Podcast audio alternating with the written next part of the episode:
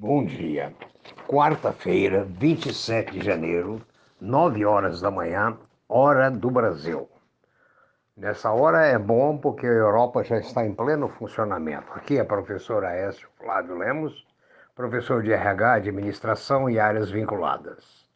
Vou falar a pedido de inúmeros amigos sobre as probabilidades do mercado hoje. Quero lembrar que as melhores analistas nem sempre acertam, pois o mercado é estupidamente dinâmico e depende de mil e uma variáveis que se alteram minuto a minuto. O mercado depende, pois, não só de pareceres técnicos, como também dos fatos políticos e econômicos, hoje com forte influência da saúde, que ocorre em todo mundo, a todo momento. O mercado não é, pois, do Brasil, o mercado é mundial.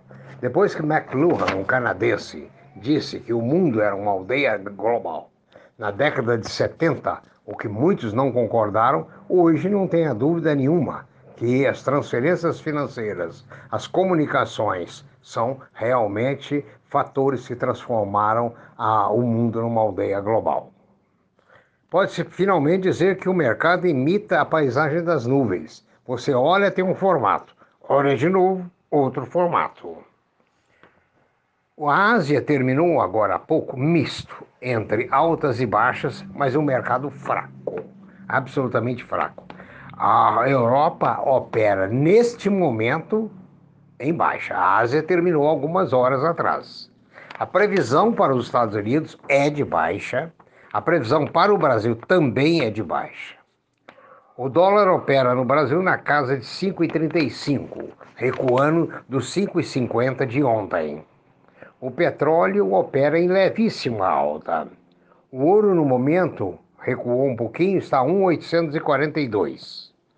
Todos os metais duros estão operando em alta.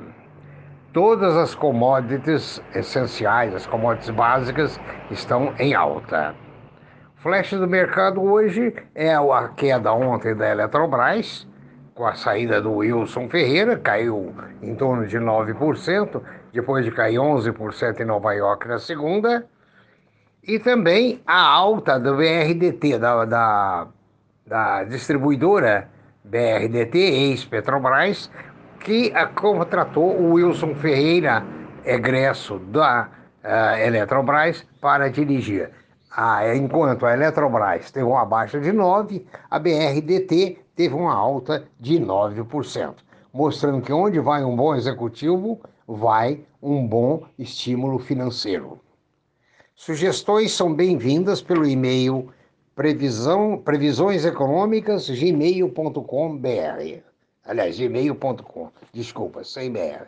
Tenha um bom dia, apesar das perspectivas não serem muito boas, até porque a previsão de que o Brasil só tem vacina para 1,5% da população é, para duas doses é uma notícia que não anima o mercado.